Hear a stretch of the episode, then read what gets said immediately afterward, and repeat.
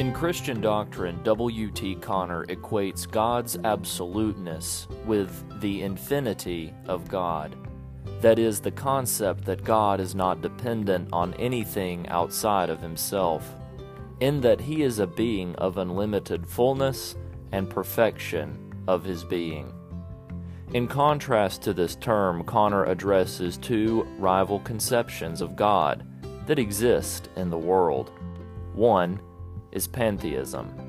Two is agnosticism.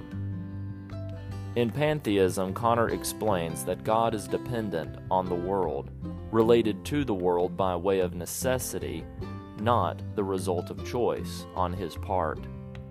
Conner argues through his closeness between God and the world that God is lost in the world of the pantheist.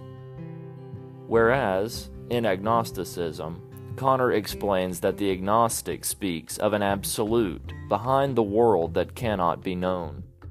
People are so unlike God in the agnostic view that they cannot learn anything about the absolute through nature.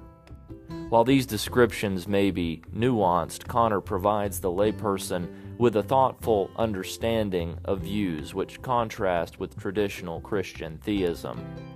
It is evident that all concepts of God are not equal.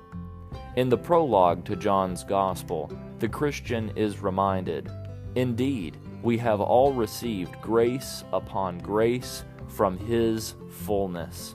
For the law was given through Moses, grace and truth came through Jesus Christ." We serve an absolutely full and perfect God. There is nothing that he lacks. This has been your brother in Christ, Noah Hunt. The next time we will continue our study of the fourth chapter of W.T. Conner's Christian doctrine, the Doctrine of God. We will unpack several inferences we may arrive at based upon God's absoluteness. Follow Faith and Message podcast as we study sound learning from Southern Baptist heritage and seek to win the lost to Christ.